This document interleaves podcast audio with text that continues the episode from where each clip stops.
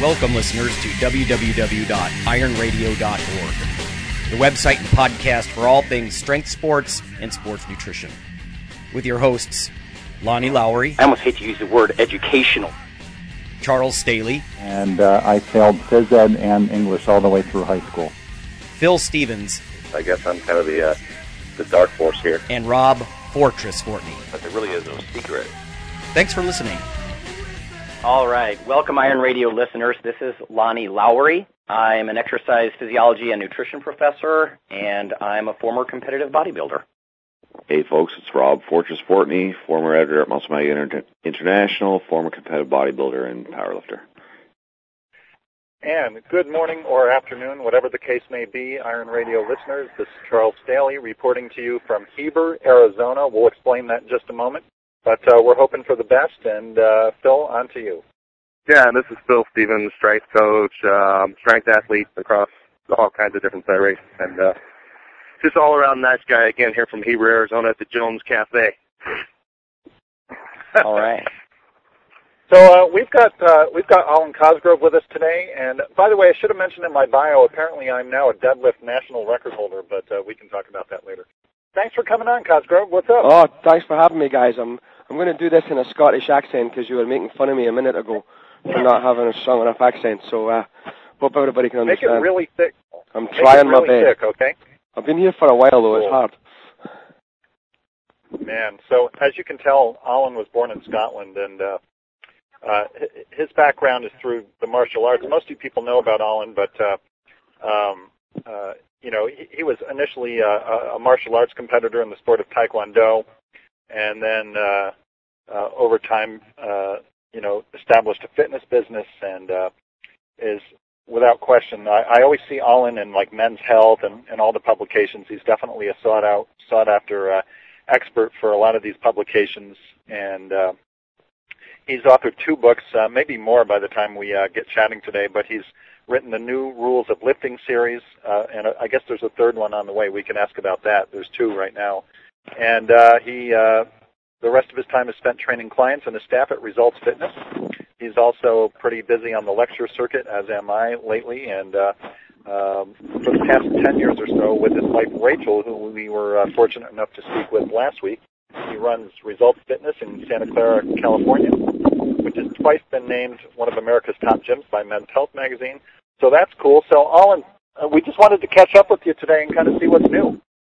Uh, cheers, guys. Yeah, as you said, I've done a sort of moved from being a a fighter, studied sports science to improve my chances of winning competition, to a trainer who helped other people to to now I've almost become a sort of a consultant to other gym owners and uh, and you know fitness uh, trainers, uh, more on sort of the, the career development uh, and continuing education side. So it's been a a, a cool uh, cool journey, really.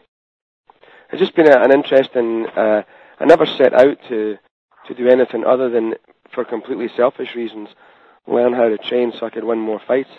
And uh, it's it's interesting to stand here years later and people care what I have to say. It's very flattering. I, I, I wanted to ask you also about the business development because I'm following you on Facebook and also your wife uh, on Facebook, and uh, I see a lot of posts about your business mentorship. Tell me about that. What, how does that work, and uh, who's there, and uh, tell me about how that's working. Well, I think a good uh, rule of thumb in general for anyone who's running in any business is what do people ask you about? So what I've found over the last couple of years is I was getting less and less training questions and more and more uh, business-related questions. And similar to you, Charles, I'm on the road a lot, so the the idea of going on a plane again to teach another seminar somewhere just really had very little appeal to me. And I decided to start hosting my. I- I'd hosted seminars at my gym before, but I'd never taught them myself. So the demand seemed to be there. So we, rather than call it a seminar, we called it a mentorship, where we trainers from really around the world. The last group were, you know, one from Ireland, uh, Australia, New Zealand, and even a guy from Lebanon, who all came in, and we just break down how we do things at Results Fitness from marketing to sales to program design so that you can guarantee results to your entire support staff and bottom line show some good trainers who with good technical skills how to turn that into some some decent income streams. That's so cool. And yeah, I know exactly what you mean with the business development. You know, these things kind of come by by by happenstance, I think sometimes. But I remember I remember teaching at your facility a long time ago, and you guys were cranking even then. And then I remember some years later, maybe five years, well, yeah, probably five or six years ago, I think you taught at one of my first training summits, and you I remember you did a talk on uh, body weight training and I think it was called "Your Body as a Barbell," as a matter of fact. And uh, I remember that being one of the more popular talks of the weekend. So uh, for those, yeah, you know, for those who are looking back. for a tip on, a long I, time I was going to say for those who are looking for a tip to be how to be successful, you know, Alan and his wife Rachel are eternal students, and they're at every seminar that they can possibly attend, and, and then now kind of doing more on the teaching end. But go ahead, Alan. Yeah, just it's interesting that I don't know if you remember, Charles. We were in a strip mall, and we had like a half a unit really. When you first Yeah, home, that's yeah. what brought you in. Well, we're in that same strip mall, but I now have five units. So I have the whole strip mall now. Wow. For the gym. So in ten years, we've expanded to. It, it's about six hundred percent with because some of the the area has a little uh, bigger square footage, but we're now at like seventy five hundred square foot, and I think there we were under a thousand when we brought you in. So it's been it's been a good. it- It's just I've been I've been fortunate enough to do a few things right as far as training people in the gym, and the business has grown as a result of that. So it's uh, it, it's it's really interesting when you look back. I mean, that was probably 2000 that we brought you in. That's that was a long time ago, man. Yeah. Wow. Yeah, yeah, yeah. How cool is that? So, look, we don't want to pay for your business mentorship. We just want to get cheap tips. So, like, what's your best tip for people running a fitness facility right now? What's the number one thing you'd like to get across to people? Um, the big mistake I think we make is we don't know what we're selling. Um, there's only three reasons anyone goes to the gym, and that is to look better, to perform better in, in a sport or, or daily life, or to feel better. But when you start digging deep and you ask the why question behind the why, the only reason anyone wants to look better is so they feel better about themselves. And the only reason anyone wants to perform better is so they feel better about their performance. So what we Yep. really sell is the the ability to feel better about yourself, or to it's almost like the the goal is to deliver happiness, as, as the guys at Zappos.com talk about. That we're trying to sell kettlebells on the front end and think that's what people want. People don't care. They want to feel good about themselves. And once we understand what we're actually selling, it's very easy. You know, when I think about the booming popularity of CrossFit, um, whether you agree or disagree or like it or don't like it, that's why they're successful. I think they're making people feel better about themselves.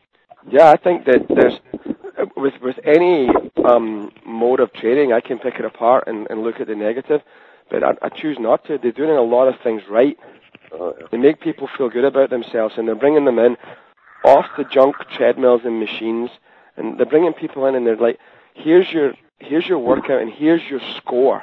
Here's how well you did today." There's an instant feedback. It's kind of like the EDT system.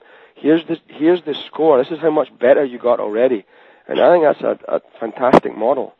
Like I don't, we can talk all day about what's wrong with Olympic lifts, what's wrong with CrossFit, what's wrong with aerobic training, but that doesn't empower anybody, right? What's right about CrossFit Right. they do a lot of things right that we can learn from. Right. And and frankly, I mean, one of the things that we're known for in our facility is teaching things to adult beginners that everyone else says you shouldn't, like strongman and Olympic lifting and powerlifting. And we do it because people feel like athletes. They feel like they've accomplished something. They feel better about themselves. Yep, it's it, once you understand that that's what we're selling, and you're trying to bottle that emotion, then the the business side of it is easy. No one wants to do cardio; they want to be lean and feel good, right? No one wants kettlebells. No one wants CrossFit. You, we're we're uh, we for a while there in training, we got really scientific and we're doing just ridiculous stuff. You know, standing on one leg at cable rows at a four, six, nine tempo, retract the scapula, and it just became miserable. Like, let's make it fun. You don't have to make fun of it, but have fun while you while you're doing it, and and just you should be looking around your gym, and people should be sweating, and people should be smiling. I watch guys Yeah. Yep. parking. I go to some gyms, and people will park outside, and they're walking in. It's like the march of death. Like they look so afraid to, to come in. Great, great, great point. I love. I hope people didn't miss the distinction you made to make to have fun, but not to make fun of it. You know, important distinction. Yeah, the, one of the rules we have at, at Results Fitness is take it seriously, but don't make it serious. And that's just our basic rule. Is that it's just like we've, we know so much more than about everything to do with fitness and nutrition than we knew ten years ago. And the world is in a far worse physical condition than it was then. So we've failed completely with all our knowledge. Right? It, it's not. We don't need more science. We need more doing. Yep. So get in there and enjoy Yeah. it, man. It's, the strongman stuff is it's an absolute blast for people. That's become cardio in our gym, right? Yeah. Because of the work capacity element of it. It's so much fun, and I think it's actually, when taught correctly, it's actually safer than traditional cardio because we don't get so much pounding and so many, uh, rep, so many repetitions. Yep, yep, I agree. Oh, cool. So, um, I mentioned earlier that you have a third a, a- third book coming out in the new rules. Um, Yeah. Uh, series is that? T- tell me about that. When is that coming out? Um, And uh, why a why a third book? Well, well, the the basic answer is because people demanded it. So the the third book had the just to backtrack that the first book was called The New Rules of Lifting, and the the premise behind the book and the working title that, that Lou and I had was a new beginner's manual. There hadn't been a beginner's training book in 15 years. Right? And the idea was that we know so much more now that, that maybe there's some there's some new information we can give to beginners. So it's given the title New Rules of Lifting. The second book was never supposed to be a sequel. It was supposed to be a separate book about training females. But at the last minute they changed the title to New Rules of Lifting for Women. Uh, Huh. and so now you've got a series. And that was never the point. But uh, Uh, we wrote, I handed in my programs for, for New Rules of Lifting, and I was largely a work for hire on that. I was I was asked to write specific programs. I wasn't asked to write what I would do if you came into my gym. So it was a little different. But I delivered what was asked of me. But that was 2004. So it's it's 2010 now. That's that's a third of my career. So my ideas have changed a little bit. So this is the a more current version, and it has a, a slightly bigger emphasis on uh, core training. Although I expect it'll be called New Rules of Lifting for Abs because it probably sells better. I I'm pretty sure that's what it's going to be called. But it's it was Really? the idea was what do you do at Results Fitness now in 2010, six years or a third of my training career later after the first one? Because there's people now and they'll comment on Amazon that the new rules of lifting, there's nothing new here. I'm like, six years old, dude.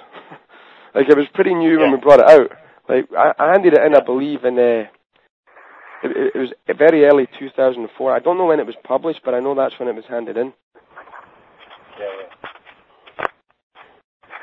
Very cool. So, uh, I, Alan, I know that you just said that you're trying to uh, get off the seminar circuit a little bit, but don't you do the Perform Better seminars? Or do you have uh, any any stops coming up in the near yeah, future? I, I do actually. could, I, uh, when when I say I, I want to get off the, the seminar circuit, that's not really true. I just the idea of being away more weekends doesn't appeal Sure. to me uh, as much as it as it used to. But I have coming Sure. up. Um, actually, next weekend I'm going to be in Chicago with the Perform Better crew, and then in the beginning of August I will be in Long Beach with them. And I think that's everything else I have have booked. And I'm going to spend a, a couple of months not traveling as much as I can. So it's uh, yeah, yeah. it, last year I was uh, I think I did 21 seminars, but when you break that down, that's 42 days away from home. That's six weeks. You know, that, that can get a little tiresome. Uh, let's not talk about this because I have 40 seminars scheduled over the next 18 months, so I'm getting depressed. but uh, yeah, you're you've definitely been out there big time. So so cool. So did did I catch from you when the new book is coming out? Uh, I think it's coming out. It'll probably be launched around uh, Christmas or in the, in the new year. We've it I submitted it. That there's the reality of book publishing. By the time it comes out, I'll have changed my mind anyway.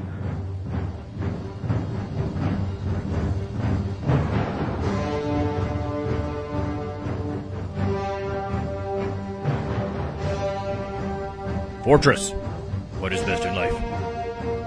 If you need a break from listening to these barbarians and you want to read something intellectual, check out the library at www.ironradio.org. The featured article this month is about a conference that took place in Canada, an exercise physiology conference where the researchers were literally trying to answer questions like the optimal number of sets and intensity for maximal protein synthesis and muscle growth. There's other juicy material there like the effects of cortisol and adding more fat cells to your physique over time, how women recover better than men, and tons more. So if you're interested in reading as well as listening, check out www.ironradio.org and our article library. Thanks. You know, it's, uh, I, I, submitted it about um, about six to eight weeks ago, and uh, I, I expect it'll come out six months from now. So. Okay.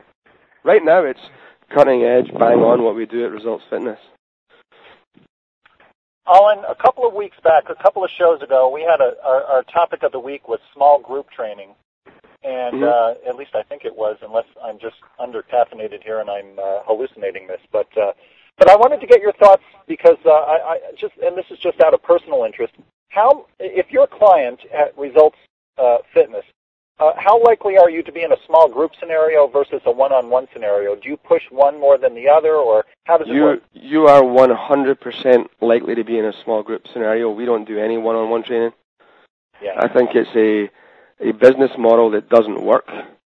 Um, statistically, uh, IHRSA, which is one of the the health, the International Health Racquet and Sports Club Association, they've tracked that one-on-one training has a three percent penetration rate which means that of every 100 people that go to the gym, only three do one-on-one training. Uh, by comparison, small group training has about a 50% penetration rate. I can't justify one-on-one. Um, the results are not better if you have a good coach. Like Westside Barbell created monsters in a small group environment. You know, it's it wasn't one-on-one training. It doesn't mean it has to be genetic programming. But uh, I mean, here's the the deal: we sell fitness, and it's it's the most horrible thing in the world to sell. Because here's here's the, the sales pitch, Charles. I'd like you to join my gym. It's fifty nine dollars a month, and all those foods that you like, pizza and pancakes, you're never going to be able to eat them again. right? Monday night football, you like Monday night football? You can forget it because Monday we're doing chest because it's chest day. We are highly likely, Charles, to injure you in the first six to eight weeks of training. In fact, studies show that there's a 50 to 90% injury rate. Most of the time, Charles, we don't get results. We fail over and over again. You'll be sore most of the time. you will do back and buys on Wednesday, and Friday you're supposed to do legs, but you'll blow it off. I understand, because everybody hates doing legs only. Right? And any results that you get, if you ever stop, they'll all go away. Now are you in? I need 100 crazy people who think that's a great idea before I can get three yeah. personal training clients. Like there's the there's the uphill battle yeah. of selling fitness, right? So all in, all in that little spiel you just did is like you are the best in the world at that, whatever that is. Uh, that's why this is why this is why Alan is busy on the seminar trail because he can do like hours of this stuff and you just sit there and yeah, like, I've got no, I've got absolutely zero content. I just have a lot of good slides and funny jokes. But if you want to learn something, you need to go to Gray Cook's room. no, if, if you can, if you, I, I mean, uh, you know, if, if you're able to kind of uh, alter people's basic paradigms about this stuff, I think there's a lot of value in that. So that's uh, very nice to uh. Uh, uh, great, great Great point. That's so fun. So this all leads back to your initial premise, which is that you know you're not you're not selling the soreness and the injuries and the deprivation. You're selling people feeling better about themselves. Yeah, yeah. It's just it's where it, it's an uphill personal training. One-on-one training, I think, is just I can't justify it physiologically as being better. I can't justify it as a right. business model, and people don't seem to or, want it. Yeah, or psychologically, and and and and and I've always made the point that you know, you know, and you know this being a Taekwondo athlete. I mean, athletes yeah. in all sports, the best athletes in all sports, are trained in groups, from martial artists to Olympic weightlifters to strongmen to powerlifters. Charles, to, little you know, little uh, kids learning to swim are taught in groups, and they might drown. Yeah, I'm I'm right. sure that lat pull downs are perfectly safe uh, when you have right. a couple of people doing them. Um, yeah. Chemotherapy was done in groups. and I, I can remember because there was a lady sitting next to me when I had it, and she was a pain in my ass. And it, yeah. unfortunately, it wasn't done one on one. I just I can't think of anything that's taught in a right, one on one situation. School, yeah. swimming, CPR, firearms training, yeah. jiu-jitsu. People choke each other unconscious, and that's in a small group. So it's a uh, it, it, I think it's and the key thing is, isn't it more fun to go with some friends to the gym? Yeah. Yeah, of course. Yeah, that's what I was going to say. Just hitting on the fun aspect of it that we were talking on earlier, it's much more fun than to do it with several people. I mean, no doubt, no doubt. And and you learn, you know, and not only is it more fun, but frankly, I think you learn faster. Yeah. Well, I think that if if you hired me to get you in the absolute greatest shape of your life, I would want two other people with the same goal.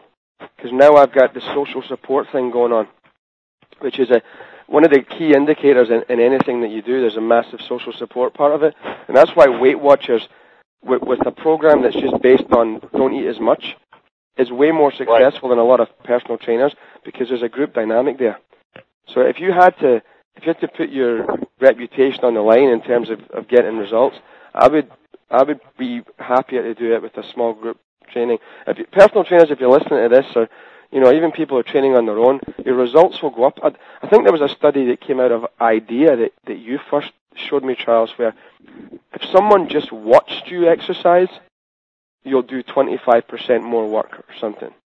Yeah. Never yeah. mind encouragement or pushing you or, or or trying to you know cheer you on. They're just standing around. You're going to work harder, and that's the power of this. You know, I, I hate to poke a hole in your theory, but I just have thought of an example of something that is not as good in groups as it is. Don't you know, be dirty. The uh, no, it's the uh, it's the uh, it's the Indian uh, ceremony in the uh, Sweat Lodge in Sedona, Arizona. Uh, that doesn't work too well. Yeah, apparently not, Okay. right? Oh, cool. Do we have a topic today? Did we ever end up with a topic? no, we're just shooting the shooting the shooting off the cuff. I'll Oh. say. Phil came back. I thought his battery was gone.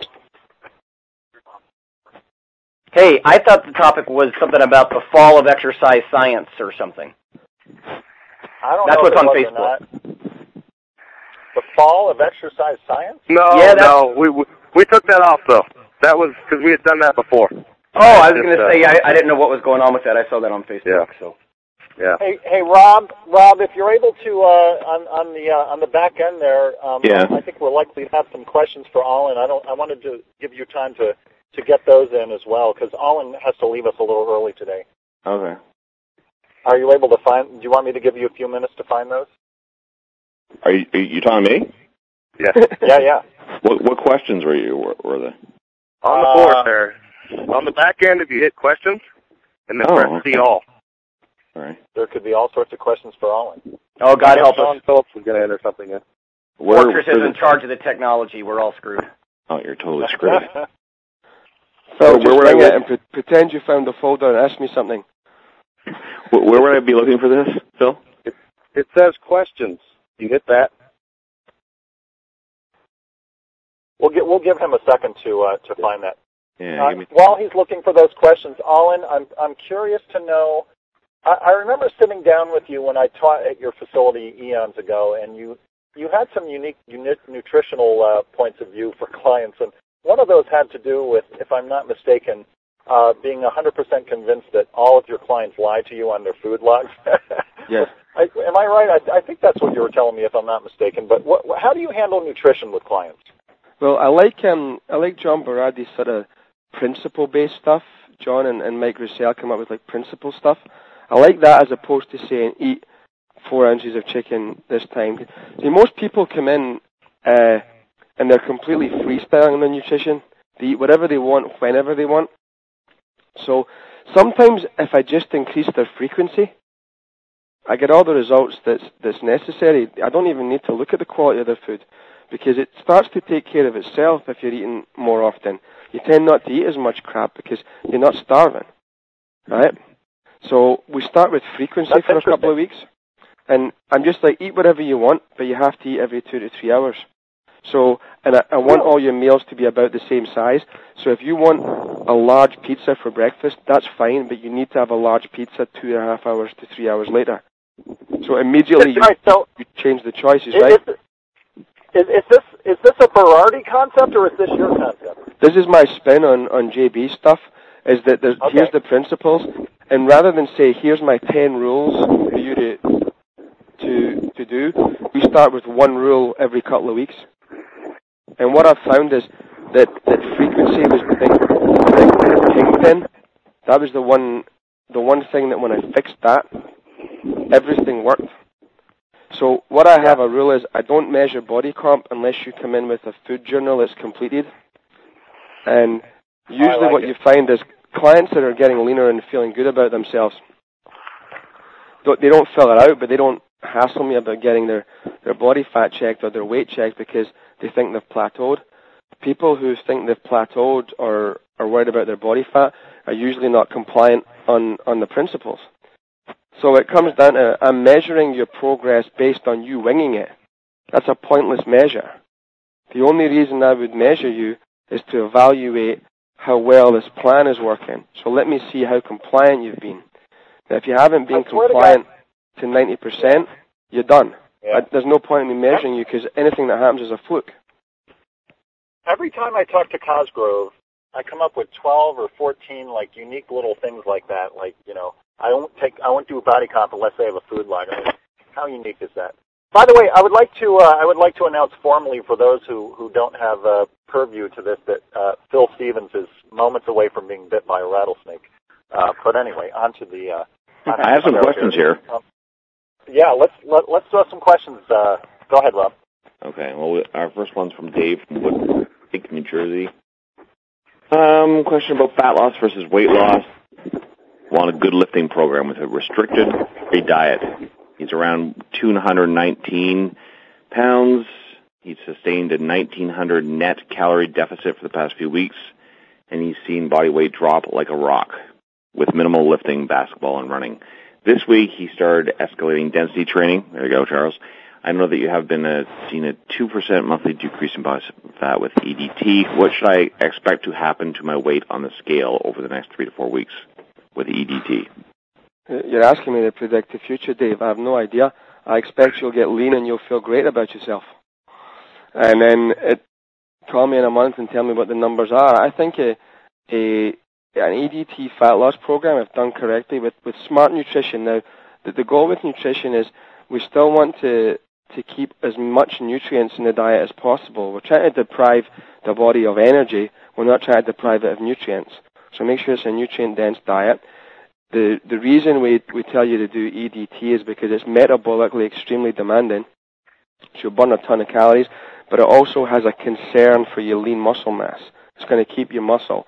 So any weight lost under those under those perfect circumstances with enough protein, uh, a nutrient dense diet, and a smart metabolic resistance program is going to be purely from fat. There will be some glycogen and stuff like that, but I would say that you could drop if your body fat's um, 20%, uh, you'll be at 18% within the month. And if you continue that kind of program, you know, a 2% loss per month is, is very easy to achieve when you're doing a program as smart as that. So I can't predict what happens with your scale. I don't know your, your training age and how much muscle you have and, and your, your deficit. Uh, a a 1900 per day deficit seems a little extreme to me especially when you're adding training on top of that. That's And, and and I was wondering, I was wondering if he meant uh, 1900 a day or a week. I'm not quite sure. yeah. I, I, I didn't I didn't get that either. 1900 a day is just uh, it, you could Yeah. eat way more and still get great results. Because at some point you're going to have to cut your uh, your calories again. It, it's not faster to do it. You don't get faster results by depriving yourself more now. That's not how it works. You know what? Let me let me Rob? just throw in one thing for this guy too. Is uh, measuring two percent changes in body comp really isn't possible. Uh, great point. Yeah. Yeah, I mean, you know, y- y- you drop three or four percent or more. I I don't think you should be measuring so often that you're looking for two percent changes anyway. S- separate it by six weeks or something like that, you know, and or Yeah. more, ten weeks, and and don't obsess over it. And you know, remember that skinfold calipers are plus or minus three or four percent, Uh, you know, and or worse depending on who's doing them. So remember th- those measurements aren't perfect. Yeah, right. that's a great point. And try to get the the same professional with the same equipment at the same time of day. Right on. Then I'm, I'm unconcerned. I'm less concerned with what the number is. At least I can show some sort of inter-test reliability at that point. Yep. And it, it's just if you look in the mirror and you don't like what you see, your body fat's too high. Right? There's there's the score. If you, if you look in the mirror and you're like, "Damn, I look pretty good right now," then it's good. That's a good score, right? Because that's all I'm interested in, in doing. It. I don't. If you come in and you're feeling good, and I measure you, and the number's not what you want to hear, it ruins your day. But you felt good when you came in, so that there's a flaw in in, in measuring it. That uh, I, I would, if I was coaching Dave, I'd ask him, "Is is the what's the goal?" I, I don't think it's to be, you know, 197 at nine percent or 11 percent good and feel good about yourself. So let's pursue that. I think a huge one too is just getting people to throw the scale away. I mean, most people don't need it unless you're a weight class athlete. It's worthless. We just did a, a, a promotion at the, the gym uh, earlier in the summer. Rachel may have talked about it, and we called it the Skinny Jeans Challenge. And the plan was everyone who joined the gym, they had to come in and take a picture in their tightest jeans that they couldn't they couldn't fasten. And the the, the goal was if you got down two dress sizes in eight weeks or two jean sizes in eight weeks, you got a new pair of designer jeans courtesy of the gym.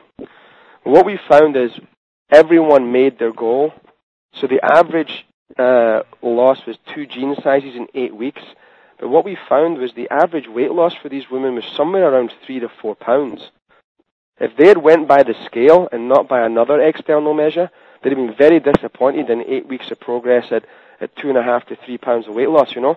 Yeah. But then they're like, wow, I'm Yeah. down two jean sizes and, and I feel good. So it's, uh, other than, uh, as you said, other than weight class athletes, the scale is just a, it's just an indicator of everything, you know, how much water you've drank and, and so on. You know, it's, Yeah, a, it's sure. a, it's just, it's, I don't want to discount it as a tool, but this, we put far too much emphasis on this stuff. We have two more questions here. Um, All right, yeah, go, Rob. From Travis Gordon. He's in uh, California. Um, in the scope of business, what are the three biggest mistakes you see trainers, both in commercial gyms and private gyms, make on a regular basis and not learn from? Um, one-on-one training is dead. Uh, that's that's the biggest one. Not not embracing the small group model. Uh, secondly, no one hires you for your ability to supervise a training session and count reps. They hire you for your ability to design a program to get them to their goal. Yet most trainers don't charge at all for program design. Like if you go to a gym, it's seventy bucks a training session. You get ten for for five hundred. And I'm like, well, that includes program design. They're like, yeah. I'm like, so basically we position program design as free, and free means it has no value. Yet it's the biggest single thing we can do to make a difference. So not billing for program design or even presenting that in your model is a huge mistake. And I think billing by the session is just a completely ass backward idea. The, the idea is if I hired uh, Charles for for uh, to get ten pounds of body fat off me, and I hired him for twenty sessions, and he did it in twenty sessions. That's great. That's per- that's perfect. But if he did it in ten sessions, he's actually better than somebody who takes twenty sessions. Yet he would make less money on the per session model because we're paying for manual labor as opposed to results. So maybe a membership model per per month, or a a project management model where you're like, here's the goal, write the plan. Like you hire a you know someone to build you a house. It, it's based upon the a completion of a task, not based on if he goes slower he makes more money. although that sometimes happens. So the, the three is switch to semi-private training, start offering program design as a separate profit center, and just make it clear that that's that's where your your expertise lies, and then switch your uh, billing model to a, either a project management or a monthly membership case. You know, I this is such amazing information, and all I can think of is if you're listening to this right now and you own a gym or a facility, uh, it would strike me that if you went to one of Allen's mentorship uh, programs, you're just going to get hours and hours of this kind of stuff. So, uh, yeah, we just had, good, had good one one. guy. Uh, one guy went went through it in March, and he opened his gym in in uh, April, and he did twenty thousand in his first month. So that's a pretty Wow. good return on your investment. that's not so bad, is it? Yeah. That's not, it's funny how people can be short-sighted. They see the cost independent of the benefit.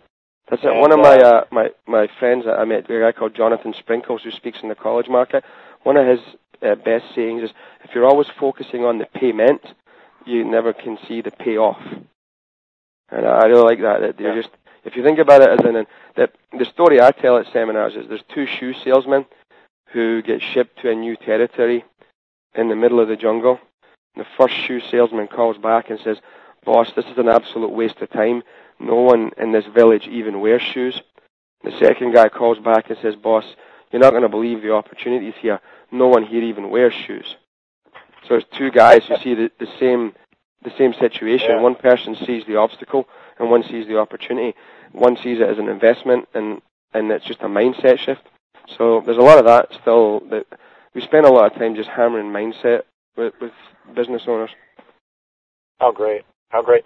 Can uh, do you have? uh, And I, I just think that I, I know I'm going to get emails from people asking about your next mentorship. Is there one on the calendar right now?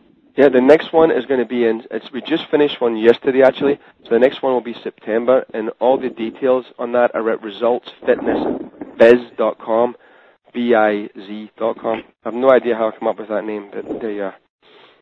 It sounds good. All right, we have a question here from uh, Dave, New Jersey. Again, again with Dave. All right. No, this is a different. Uh, no, it is the same guy. Oh, okay. So he's doing his EDT training. Uh, he's eight pounds away from his all-time body weight goal. Um, he has a uh, very hilly 5K race coming up in six weeks.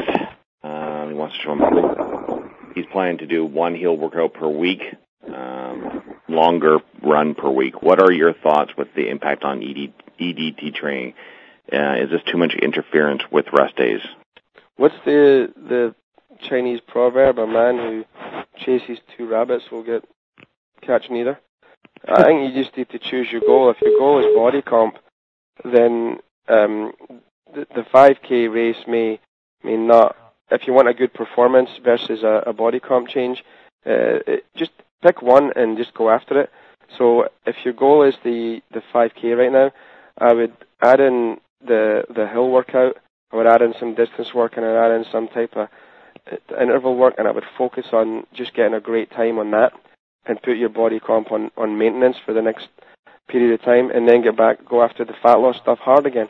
It, it's you you can obviously you can complete a 5k while losing fat, and you can obviously.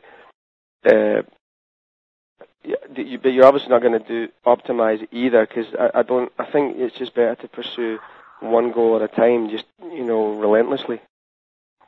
It's Wow. worth noting too. You know what, for, Rob? You and I talked about that once on an experiment experience episode, if you remember. About, I mean, there were some old uh, military studies, and there's some other research on that very idea that you know you can't you can't maximally develop strength or muscle size if you're also doing a lot of cardio, or you know if you're running all the time. You you know the the two things, like Alwyn said, is is, chasing two rabbits. You you you got to sort of periodize on some level or have some kind of major goal uh, people always want to do two things at once, and it's just probably better to chase one rabbit.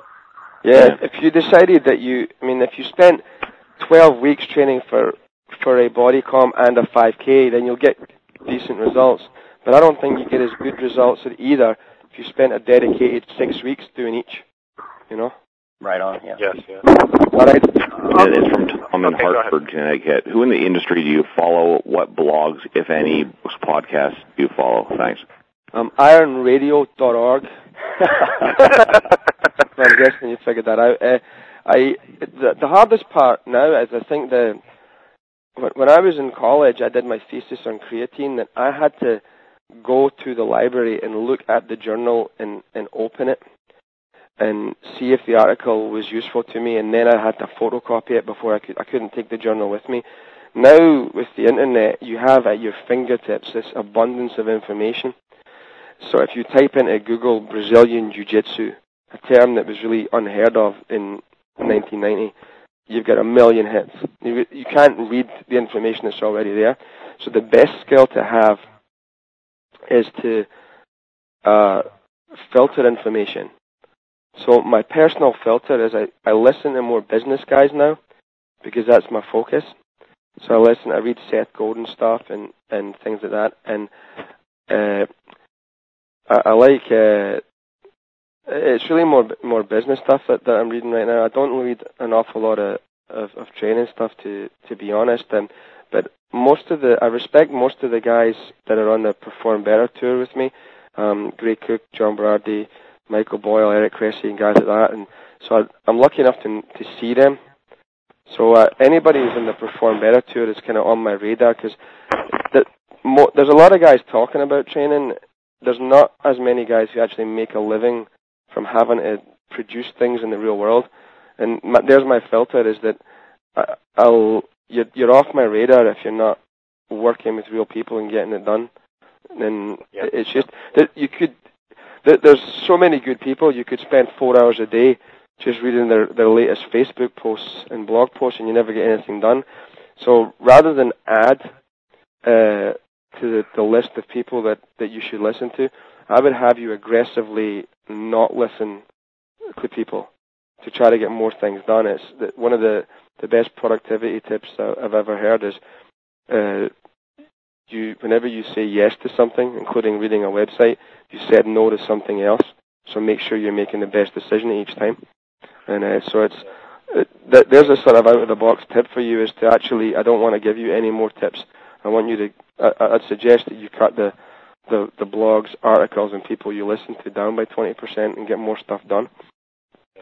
And, and, you know, you have to decide how much of your time should be spent consuming versus producing might be another way to, uh, to Yeah, I, I think we're in a, a situation where there's so much information that you need to put in this filter, and I wonder if we've actually stifled the growth of new information because we haven't consumed what's already there.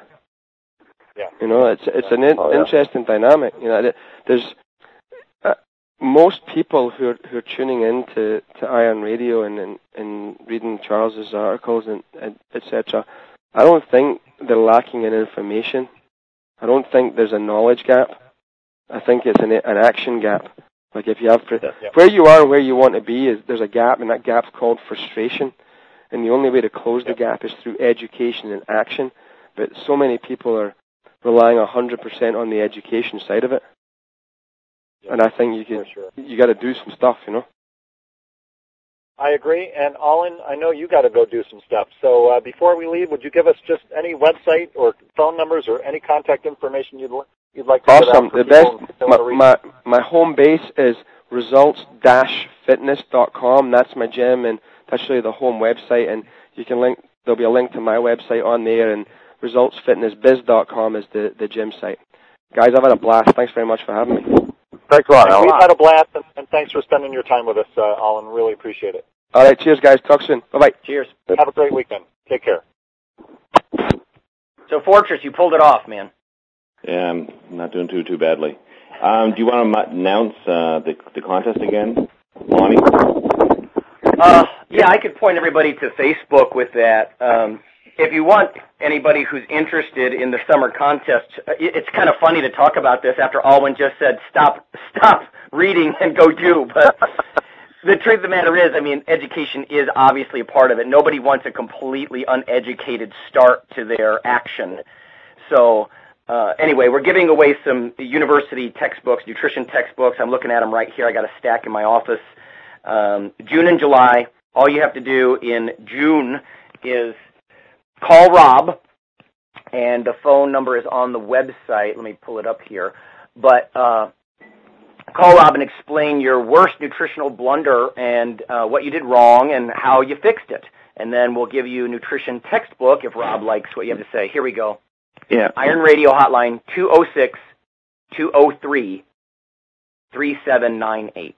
Yeah, we've already got some submissions, so uh, come on, people, send in your stuff. Cool. Yeah, I'm sure everybody, whether you're a guy or a girl, whether you're a power athlete or you're you're more of a you know some partic- particular sport, specific sport, you got to have some stories. I would think about something you did goofy when you were a kid or even as a grown up, and oh, you realize you know forehead smacking later. Oh man, what did I just do there? You know, and then you realize what you did. For example, like Alan was just talking about just eating more frequently. Um, was a famous researcher a few years ago, Jenkins, and he was actually doing research about how the hormonal re- response to eating smaller, frequent meals is more advantageous for body comp and things like that. I mean, I know he was talking about from a behavioral standpoint, but but anyway, so that's all you have to do. Is Check out the Facebook ironradio.org page or or call 206 203 3798. These are very sweet textbooks. Since I'm a prof, you know, it's just one of the perks. I get lots of free stuff like this, and you know, I always hear students grumble, "My God, my textbooks cost a hundred dollars a piece now." Well, these are free, guys. Call and you know, and tell Rob your story. And then if you give him permission, he'll read it on the air. And so that's what we're going to do in June. I'll give we'll give away maybe two of these, one or two in June, and then another one or two in July. We'll probably change the question in July though, so heads up. So maybe it's your biggest success, or I don't know. We'll, we'll have to talk about that. But for right now in June, just call your biggest blunder, what was wrong with it, how you fixed it, um, and you know maybe we'll we'll discuss it on the air, and you'll win some sweet stuff here. Sweet. All right, and that number, of course, is available just to people who want to leave messages for us anyway. If you want to share anything with us or ask us questions or uh, just make a comment, 206 203 3798. So I guess that's it for today, guys. Yeah, yeah, sounds good. Just have everybody go out and now do something. So awesome. All right, thanks everyone. Have a good one, guys. Sweet.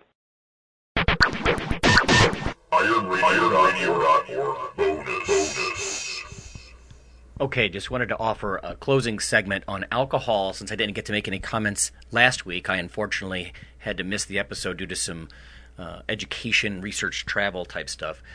Um, I just wanted to share a quick story here since we have a little bit of time on what alcohol does to soft tissue. Uh, when I was a doctoral student, we actually did a research project on this very thing. Um, a colleague of mine, Ron Mendel, um, was sort of behind this, but they actually brought us into the lab and got us, some of us, very drunk on vodka. I mean, we tested blood alcohol content, got it to a certain level. It was all very scientific, but the idea would be that half the people were really loaded with alcohol the night before, and the other half were not. And the next morning, they got us up at something crazy like 5 a.m. and had us run downhill on a treadmill for an hour. Now, if anybody's ever done that, uh, you realize that's eccentric training, you know, braking, lengthening muscle contractions. You know, you're trying to keep yourself from pitching forward. You're trying to break the momentum a little bit. It's very soreness inducing and it causes a lot of muscle damage on sort of a microscopic level. And we measured typical muscle damage markers like creatine kinase, uh, alanine aminotransferase, aspartate aminotransferase, things like that, uh, lactate dehydrogenase. These are enzymes that are normally part of muscle machinery and they spill out when a muscle gets very damaged and sore.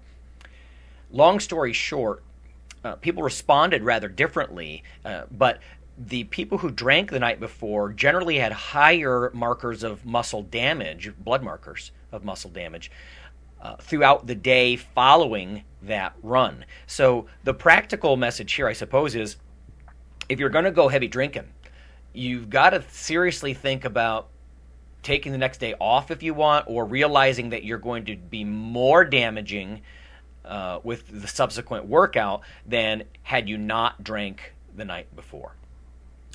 And a, another quick note I wanted to make, and because Rob was pointing this out as well, there are, in fact, certain feminizing effects of alcohol. Uh, ethanol, which is dietary alcohol, it increases activity of the aromatase enzyme, which is an enzyme in your blood that converts testosterone into estrogen. Okay, not good, right? Men and estrogen don't mix. So, I mean, there have been some studies, as I recall, you probably using a combination, frankly, of alcohol and marijuana, but where you actually had gynecomastia develop in some of these young guys because their estrogen levels got high enough. So anyway, alcohol and men, uh, you know, who weight train seriously, don't mix on several levels. Rather damaging to tissue uh, damage, if you will, and tissue recovery. So you need to think about that. I mean, the seven calories in each gram of alcohol, you might say, oh, it's just extra calories. We used to joke in college, you know, calories for growth.